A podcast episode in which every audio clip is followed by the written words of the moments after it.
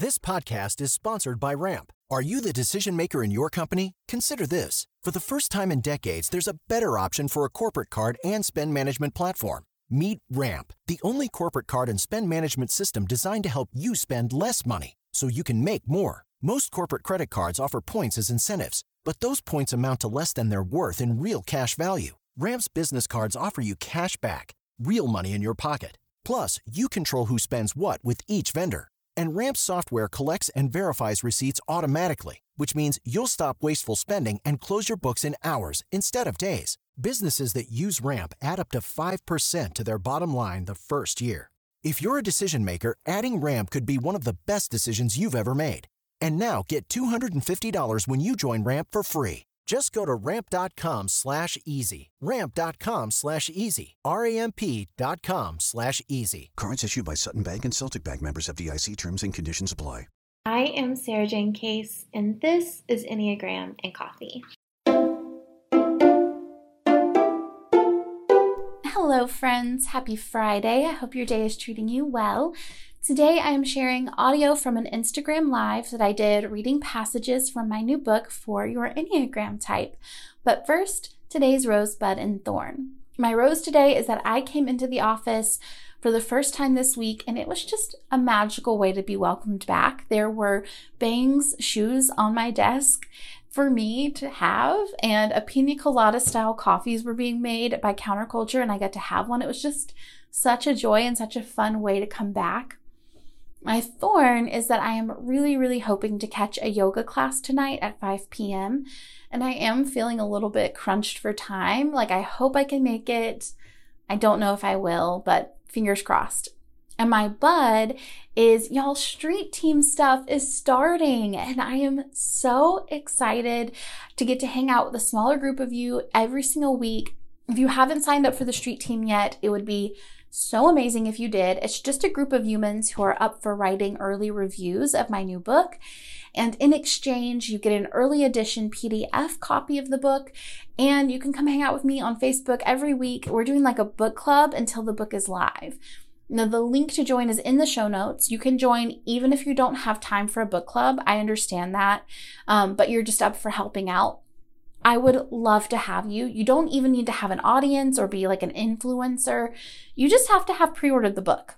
And link for that is in the bio as well. I really hope I get to meet you and hang out with you soon. I love the chances that we have to have reciprocal communication. And it's not just me talking to you, but you get to also talk back to me. That's my favorite. So I hope that you join and hang out with me in the street team. You can join at any time. Okay, okay, let's dive into our live. Hello, everybody. Um, I'm popping on a surprise live. I did not announce that I was going to do this, so um, surprise. I'm here hanging out. Uh, today is officially the day that my book can I can like offer you incentives for pre-ordering my book. We have some really cool ones that I want to tell you about, but I thought it would be fun to read to you from the book. Uh, this is my new book, The Enneagram Letters. It's a poetic exploration of who you thought you had to be. Essentially, I took the nine pressures of the Enneagram and I wrote personal essays and poems dedicated to each of those nine pressures perfectionism, um, being loved and liked, being successful, being significant, being informed, being supported, being satisfied and happy, being strong, and being easy to get along with. Um, it explores kind of the idea that we have all Enneagram types inside of us. We, we have all of those nine pressures and that growth through the Enneagram is about exploring the part of ourselves that can operate out of any of the nine types. So I'm going to read to you a little bit from the section why I wrote this book. I started my self help journey when I was really young. My middle school journals are filled with inspirational quotes and clipped out pages of chicken soup for the soul books. At times, the messages learned through self help are healing and inspiring. They make us feel more connected to life and to ourselves, other times they make us feel like we're failing or like we aren't quite living up to our own standards.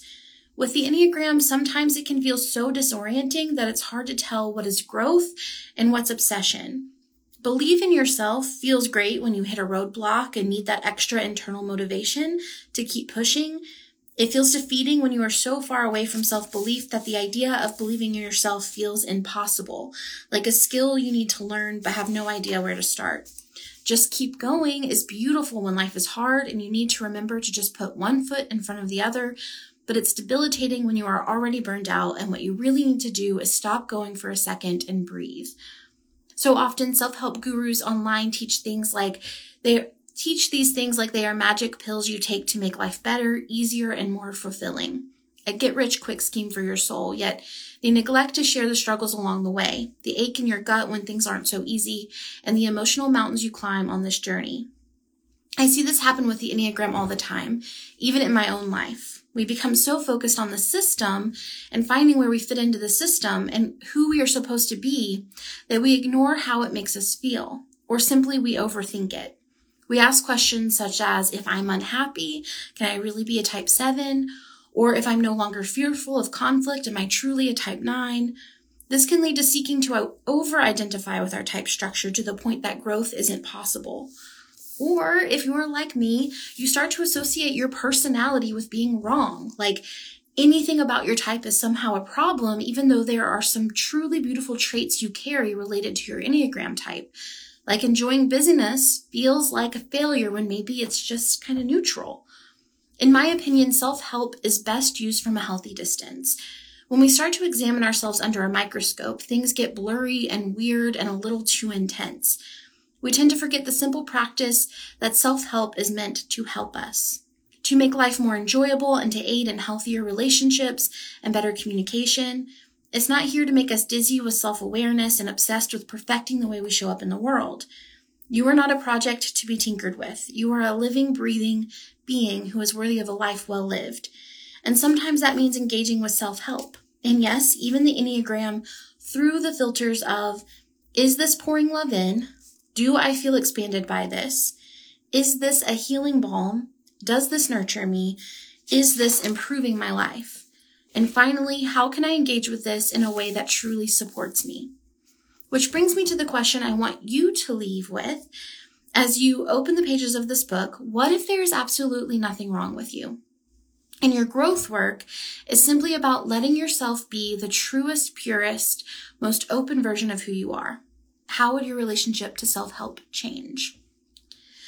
So that's why I wrote this book. That's what I hope you take away from this book that you're okay. You're all right. You don't have to constantly be fixing and improving. And that self help and self growth can come from a place of nurturing and love and just offering yourself some more space and more compassion and understanding why we do the things that we do rather than I need to fix and probe and tweak, tinker with myself until I'm somehow beyond this human experience that we will never escape. So that is the book, The Enneagram Letters, a poetic exploration of who you thought you had to be. Um, if you guys want to tell me your type, I can read a passage for you if you tell me in the comments. Um, that might be really fun to do. While I wait for people to send their type in, I will say pre orders are available now. Um, pre ordering is basically you're just ordering the book and it's going to show up to you on the day that it, it goes live. So you will get it as soon as you possibly can. And th- it's amazing for me as an author because it basically all of the pre-orders show up as the first days, the first week's sales, which means that um, I see you, Rach which means that it helps bookstores to know that people want to read this book. It helps it to get on the list. It's a really big deal for authors. Um, at the same time, you get perks and bonuses. So we have to put together a journaling prompt um, workbook guide that's going to guide you through exploring the part of yourself that is in each of the Enneagram types. I think it's like a must have when it comes to reading it with this book. I think it would make reading this book exponentially more life changing. So it's definitely worth that. If you don't know your Enneagram type, it also comes with my free self typing workshop, um, which is going to help guide you through how to find your Enneagram type. So if you're interested in buying the book at all, definitely pre order it because it's going to give you a lot more things to go. Yeah, you're going to get more for your bucks. More for your bucks? You know what I'm saying. All right, um, Rach, we have type four. All right, I will read to you from type four. um, The middle place. A pinprick pain can be so much more when we dig our fingers into it. A misheard word that reminds us of harm we once felt can be its own form of trauma when we demand that it be heard. What starts as a flesh wound gets peeled at the edges until the entirety of it is felt, honored, heard. It starts as the demand that our pain not be ignored and ends as our wounds eat us alive. Now, I'm not saying that our feelings aren't worth being validated or that we need to just think positively until the world gives us what we want. Quite the contrary. However, there's a vast chasm of variety between toxic positivity and swimming in our despair.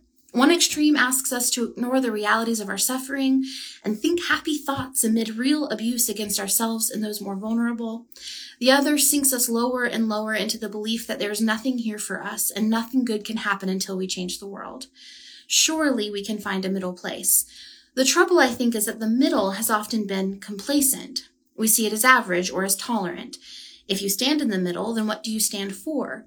So we sink into one extreme or the other in an attempt to feel something, anything, choosing to be a balloon whose weightlessness lifts us from being down to earth, or choosing to be an anvil whose sturdiness can't be blown by the wind. In my early 20s, I lived much like a balloon, floating from one entertaining moment to the next, holding on to the belief that the world is working things out for me no matter what I do dancing my way through life, missing moments because I was too busy planning future adventures. In my early 30s, I felt more like an anvil, sinking into the weight of all that has harmed me, building up walls to keep out more pain, insisting on every emotion being heard, validated, and accounted for. Now, I just want to be a basketball. I expect for life to throw me against the wall, or I will lose a bit of air here and there, but in the midst of this, I trust that I'll always bounce back. Uh, who else? Type three. Okay. Okay, this is called Work is My Favorite Way to Ignore the Realities of Life. When I was in school, I used to make up homework assignments for myself.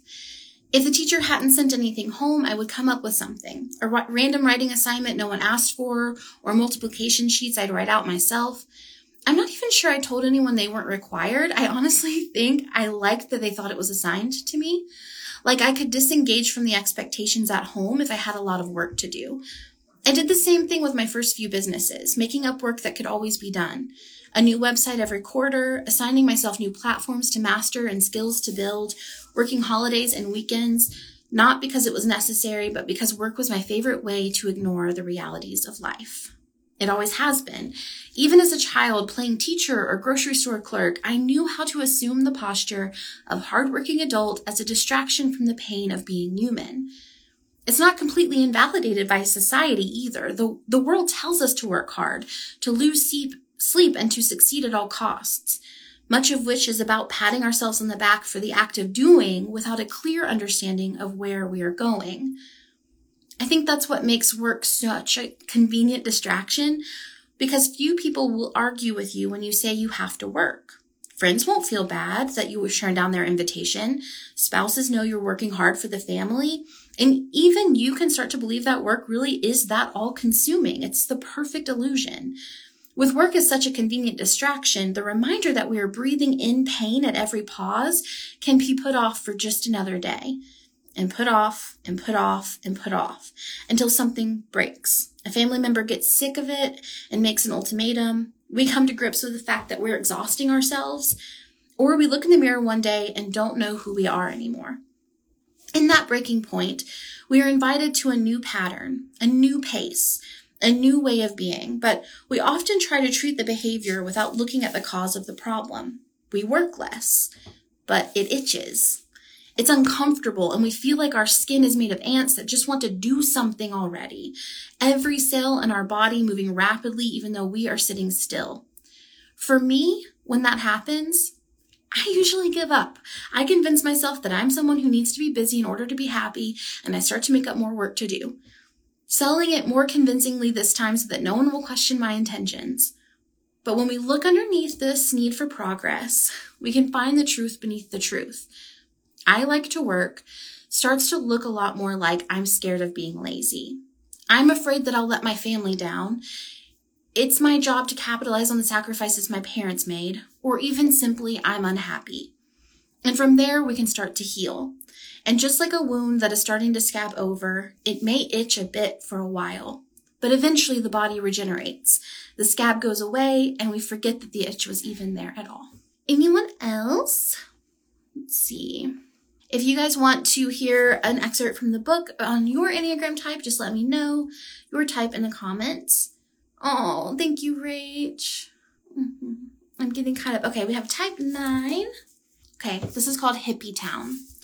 I live in a hippie town, a tourist destination for the energetically curious. There's an interesting phenomenon that you can watch from cafe windows. When people come to visit, they will often dress in boho or hippie style clothing. $100 skirts meant to look like they were purchased at a thrift store. Perfectly groomed hair with a feather clipped in. It's obvious to us, the tourists playing hippie for a day, and those who have made it a lifestyle. The true hippies who live in our town wear their sacrifices on their skin. They smell of earth and sunshine and have dirt under their nails from digging up breakfast. Those playing hippies smell like Bloomingdale's wearing a gardener's clothes. It reminds me of the times I've played tourist in my own skin, the versions of me that I played just so I could blend in the ease of which I put on an opinion or a personality as a way not to vibrate at too large a frequency as to make rifts in the space between myself and others. A visitor in my own body, watching my soul sink back as my desire to connect took the lead. Blending my being with the surrounding, a whisper of someone easy to get along with. In meditation, we often chant Om. Recently, I came to understand that it's a representation of joining ourself with the entirety of Rebecca. I'll, I'll say that part again. Recently, I came to understand that it's a representation of joining ourself with the entirety of the universe, an honoring of the self, the expanse of time, and of all people. In many ways, playing tourist in this life gives us a chance to experience a watered down version of Om, to see what it's like to be in another's shoes. It's a beautiful invitation into seeing ourselves not as separate from others, but as deeply and intrinsically connected. However, when blending leads to self-forgetting, om cannot occur. It, it is truly, it is joining self with the expanse of the universe, which cannot truly do when self is not present. Playing tourist can be a way in which we understand the beauty and the struggle of others. Yet as visitors, we only mimic the experiences of those we surround ourselves with. We leave unscarred and without dirt beneath our nails. An illusion of connection that doesn't require sacrifice. As we seek to stand fully in our purpose, to be more than a vacant body designed to fit in, we must risk wearing life on our skin. The scars and the aches of trying and failing, the pains of rejection and loss, this is where we go from merging into Om. When self is fully developed and others are understood still, no longer tucking away our depths, but allowing both to exist at once. When we are tempted to blend in a moment, we should radiate, and may we whisper, I love you back into our bones and drink of the courage to stand in Om. This is called On Comfort in Chaos. My least favorite life lesson so far has been the importance of short term sacrifice in order to ensure long term comfort. Learning the importance of a savings account, health insurance, and regularly going to the dentist.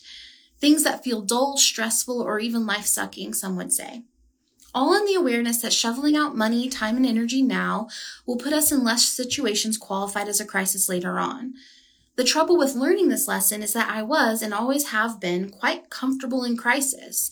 In fact, I may even be more comfortable in a crisis than in the calm. I know what to do in a crisis. Crisis raised me. High heart rates, shortened breath, quick problem solving, keeping my eyes out for threats. Easy stuff.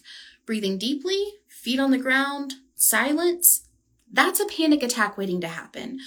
What is this strange and unfamiliar feeling, and when is someone going to blow this up? Ironically, I became very good at blowing up my own peace so that no one else could, filling my schedule to the brim, finding things to be upset about, digging my heels down in fights to make sure I see them at their angriest before I get too comfortable.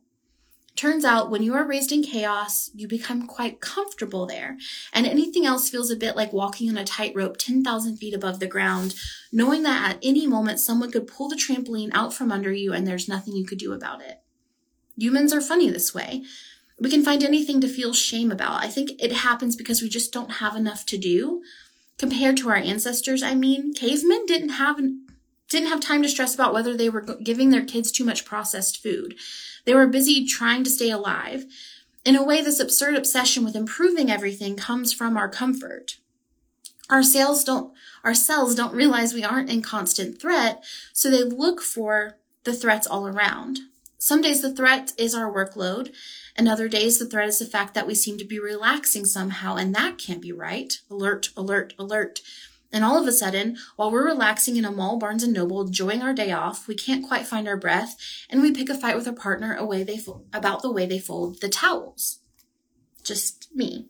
Even if you're not obsessed with towel tidiness, you know what I'm talking about though, don't you?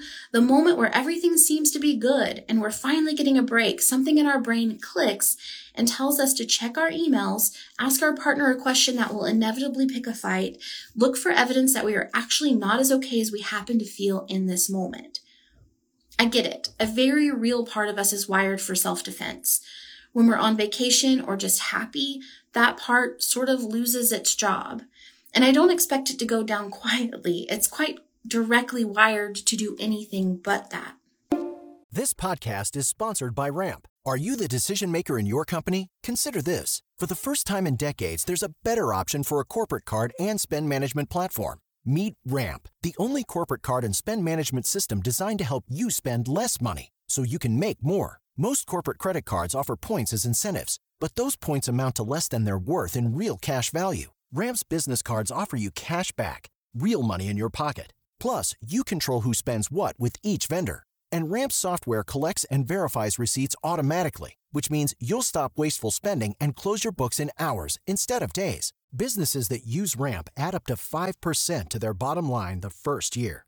If you're a decision maker, adding Ramp could be one of the best decisions you've ever made. And now get $250 when you join Ramp for free. Just go to ramp.com slash easy. Ramp.com slash easy. R-A-M-P.com slash easy. Cards issued by Sutton Bank and Celtic Bank members of FDIC terms and conditions apply. I think we all have at least one person who has, by their very presence, changed our lives for the better. Now, how incredible would it be if your company could find more of those life changing people right when you needed them? If you're hiring, you need Indeed. Indeed is the hiring platform where you can attract, interview, and hire all in one place. You don't need to spend hours on multiple job sites looking for candidates with the right skills when you can do it all with Indeed. Find top talent fast with Indeed's suite of powerful hiring tools like Indeed Instant Match, assessments, and virtual interviews. If you hate waiting, Indeed's US data shows over 80% of Indeed employers find quality candidates whose resume on Indeed matches their job description the moment they sponsor a job. Something I love about Indeed is that it makes hiring all in one place so easy. If you've ever hired, you know what it feels like to put an ad up on a website and get just an influx, hundreds of interviews, hundreds of messages, and for not very many of them to be qualified for the job and to have to sift through all of these and then sometimes even get into an interview with a candidate who's not even qualified to do what you are asking them to do or someone who won't even doesn't even want to do what you're asking them to do. That's what I love so much about the focus feature, instant match. Candidates you invite to apply through Instant Match are three times more likely to apply to your job than candidates who only see it in search, according to US Indeed data. With Instant Match, as soon as you sponsor a post, you get a short list of qualified candidates whose resumes on Indeed match your job description, and you can invite them to apply right away. Indeed does the hard work for you. Sponsor a job, and boom, Instant Match shows you candidates whose resumes on Indeed fit your job description immediately after you post. With Instant Match, you can start hiring fast. Join over 3 million businesses worldwide using Indeed to hire great talent fast. Indeed knows that when you're doing everything for your company, you can't afford to overspend on hiring. Visit indeed.com slash egram to start hiring now. Just go to indeed.com slash egram. That's Indeed, I-N-D-E-E-D dot com slash e-gram. Terms and conditions apply. Cost per application pricing not available for everyone. You need to hire, you need Indeed. All right, um, we have a type five. Okay, this is called Your Mind as a Container Store. Your mind is a container store, each consideration tucked away into a tidy little box. Work in a box on the shelf high on aisle three, friends from childhood on the shelf below the, ones you met in adulthood, each area relegated to its own zone, tightly sealed and kept apart. And then there is love. Like a scene from an alien movie, its tentacles are knocking at the seal on its box, demanding access to every other compartment. Its sticky arm reaching, threatening to disrupt the perfect equilibrium that you've maintained for so long. The effort it takes to keep shoving love back into its container, holding the lid as it tries to escape, makes you question if it's worth the effort. But love keeps knocking, asking the question, what do you do when there are things that can't be organized with your mind, but can only be felt with your heart? Nine. Sorry, I'm catching up, you guys, on who's commented. I think who do have we not done yet? I think we have we've done okay, we got a two. Hi Marissa. This is called Tiny Anvils. I have often held to, on to the illusion that I could be a part of everyone's solution. Like if I just pushed or wished or helped hard enough, then we could all be the best versions of ourselves together. The trouble with this logic is that it rarely actually helps anyone. In fact, no one even knows why I'm doing it. But I carry around the heaviness of burden as if it's mine to bear. The idea that people are not able to handle their situations without my intervention is ridiculous. They've all been fine before me and they will all be fine after me, yet somehow I fear that things will blow up if I don't intervene. What this looks like is carrying around little anvils of other people's problems that they never even asked for me to hold. The only person negatively impacted is me. I'm collecting burden after burden and gripping tighter and tighter in hopes that it will make things better. Yet it only makes me more tired and resentful and difficult to get along with. It's funny because I have all these goals and dreams goals to liberate women from boring lives where we are trained to settle, goals to participate actively and passionately in the pursuit of equality for all people, goals to love my people and see the world. Yet, instead of giving my undivided energy to these things, I collect anvil after anvil of other people's struggles and goals and dreams as if they are my own. It's not like they like it either. They don't. They want to be loved for where they are now, and that's ultimately my only job. Yet I think they need to thrive according to my standards of what that means, and I power through to make that happen for them, against their will sometimes. I started doing this meditation where I imagine cutting them off like balloons. Each balloon is an outcome, a person, or a situation I'd like to control. Some are light and floaty, and others feel like lead. I envision myself carrying all these problems and situations that are 100% out of my control, and I laugh at myself for falling, falling victim to this mind trickery. Then I take each one, mindfully cut it off, and watch it either float away or sink. What is left is what I can actually impact myself and myself alone. And she looks so much lighter there without the weight of the world tied to her shoulders, and she looks like she has so much space for more of what she actually wants to be giving her energy to. In that moment, I'm happy for her. Okay, friends, I've done everyone, I think, except for one and six. So let's just do one and six. If you're here and you're a one or a six, this is for you. And if you're just joining us, I'm reading excerpts from my new book, The Enneagram Letters, um, in celebration of it being a pre order day. Okay, so this is for our type ones. It's for all of us who carry the pressure to do everything right. My therapist yelled at me once for how often I clean out the fridge. Well, she questioned me, and it hit so piercingly close to home that it felt like a scream. For weeks, I'd been in her office complaining of how tired I was, how impatient I felt with my partner, and how there never seemed to be enough time. In passing, I mentioned that I had a Monday routine where I clean out my fridge, plan meals for the week, go to the store, and prep all the fruits and veggies. This was in addition to my regular high stress work, going to see her, and all the other bits and bobs that go along with being a wife, a business owner, and a mother. She paused me and said, You clean out the fridge every single week? Of course. I had never even questioned that before. Do you know how often I clean out the fridge? Every few months. In that moment, I thought of my Saturday routine, where I wake up early and make a list of every single thing I can think of that needs to be done, and then spend my weekend doing it. All to head into Monday morning as I'd set it up, and into the rest of the week where I'd inevitably overscheduled myself once again, putting a tick in my mind to figure out how to stop doing that, and by Friday, we'd start all over with the list and the tasks and the doing. It was like I saw my life flash before my eyes, and it was me climbing the ladder to a high dive, rung by rung, every single week, only to jump off and do it all over again. Being told that I could be a perfectly suitable human being and have food go bad in my fridge felt like quitting a terrible job without giving notice. Dramatically untying my apron, tossing it on the counter while throwing my middle finger in the air and walking out the door in a blaze of glory. Liberating, but wrong. It wasn't that I was obsessed with cleaning out my fridge as much as I had taken the time to figure out the best way to meal plan. If we clean out our fridge before we meal plan and go to the store, then we know what ingredients we have to make our meals and we know what we are about to run out of. It's a perfect system. Then we have to prep the veggies and the fruits right away so they're easy to grab and we don't accidentally let them go bad because we didn't want to prep them in that moment. When cleaning out the fridge, the veggie scraps are used to make broth later in the week month. Nothing goes to waste. This would be fine if it was the only thing I'd perfected. But I was making life a sequence of overcomplicated stressors justified by the fact that they were so well thought out. Everything had a purpose, and it was all done the right way. When I met my husband, he had a habit of stopping at the grocery store every single day. He'd just run to the store, buy the ingredients for whatever meal he planned to make that night, and then he'd go home and make it. This drove me bananas. I felt like he was wasting time and probably money. So I came up with my perfect system and I took the weight of it off onto my shoulders because it was my idea. And quite frankly, because I don't trust anyone else to do it the way I would do it. So you may be just as surprised as we were when in our seventh year of being together, the following words came out of my mouth.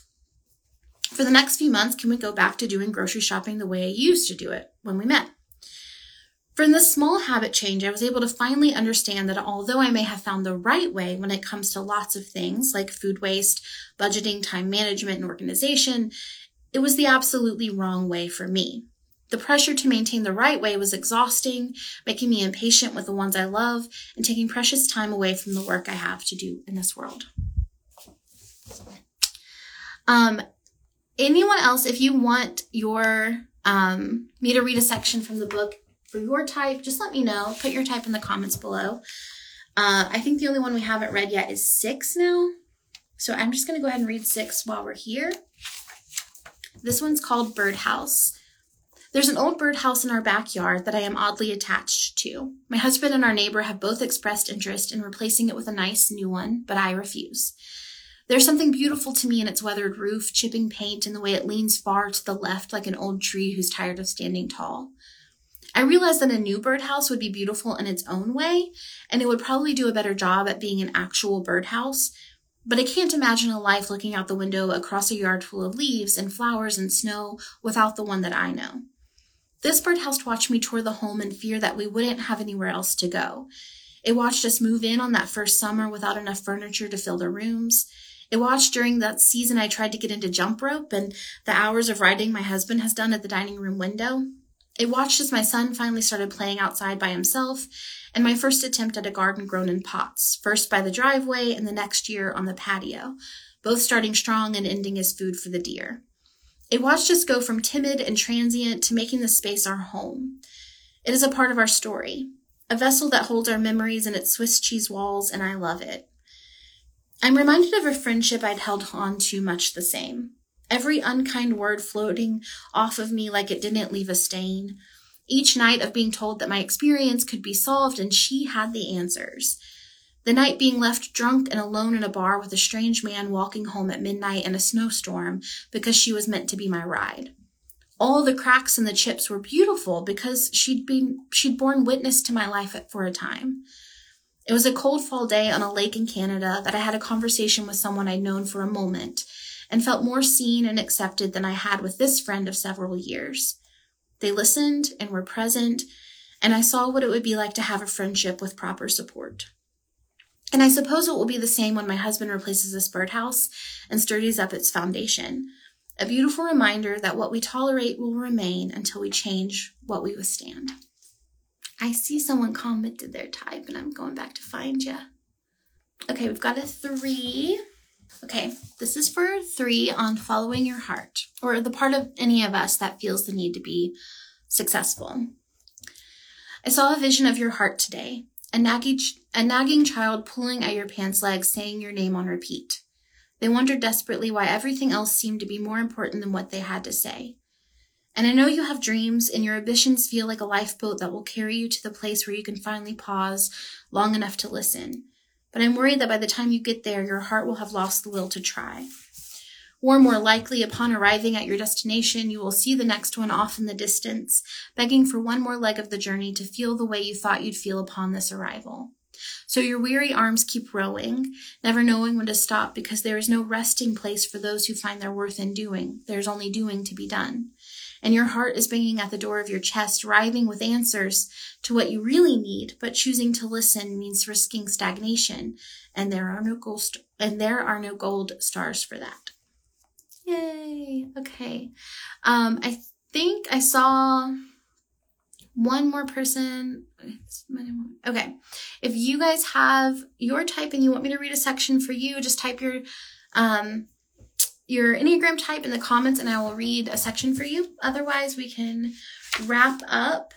Um as a reminder, this is, I'm reading from my book, The Enneagram Letters. Um, it's a poetic exploration of who you thought you had to be. It's exploring the idea that we all carry all nine pressures of the Enneagram inside of us. And um, I explore that through poetry and personal essays. And it also, when you pre order, comes with your own journaling guide to help you explore the part in you that is each Enneagram type and how that impacts your life and shows up for you. And um, I see we have a five. I'll read. I'll read for you. Okay, this is called grief out loud.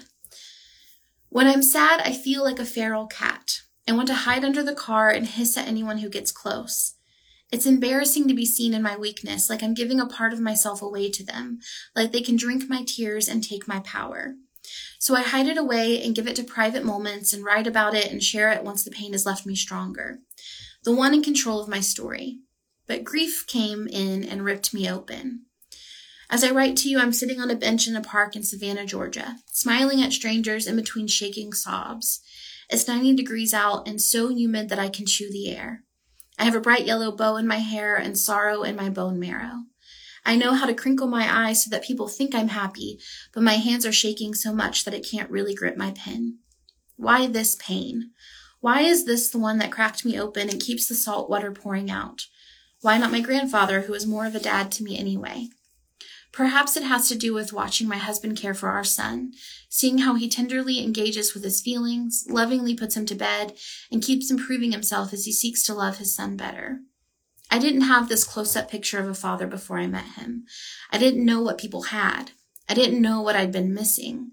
I've put those pieces together over the years and even processed it a bit with my husband and my therapist, but I guess I hadn't really grieved it. I'm also trying to feel things these days.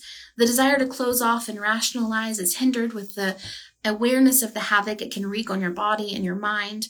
Knowing that my one functioning kidney is already experiencing a degree of distress while my lungs struggle to breathe is enough for me to know that I can't keep ignoring my pain. At some point, you have to slow down and just feel things fear, sadness, anger, terror, memories, all of it. That's where I am. And while it's awkward and makes me feel uncomfortable and like a bit of a burden or a charity case, I am also so very happy to feel alive. I'm happy to know that this too is just part of being human. It's part of living a life wide open, digging my fingers into the damp soil of sorrow and making art out of dirt. All right, friends, that's it for today. Um, Suggest Paige Marie pre-ordered from Amazon yesterday. Does the journal and self-typing workshop arrive with the pre-order? That is a great question. Thank you for asking. So if you go to the link in my bio um, on Instagram, there's a place for it's I think it says pre-order incentives, maybe pre-order bonuses. You click there and you just show your proof of purchase and fill out the form and it'll send you the PDF with the journaling prompts, which I honest to goodness think everyone should do along with the book. I really do think it's like the best way to get the most out of the book. Um, it also comes with a self typing workshop. So if you are determining your Enneagram type or if you have a friend or a family member who's determining theirs and you want to gift it to them, I, that's fine with me. Um, that is also free for you as well. So yeah, it's through the link in my show notes. You fill out the form. Link in my show notes. Gosh, podcast brain. The link in my bio. Um, and you just fill out the form and the, it emails it to you directly. So yeah. Thank you guys so much for joining me for this little surprise live. And um, yeah, pre-order the Enneagram letters. Please, please, please pre-order it. If you think you're going to buy it, pre-ordering it would mean the world to me. It's a huge, it's a huge deal, and it gives you more fun things. So thank you guys so much, and um, maybe we'll do this again sometime soon if you liked it.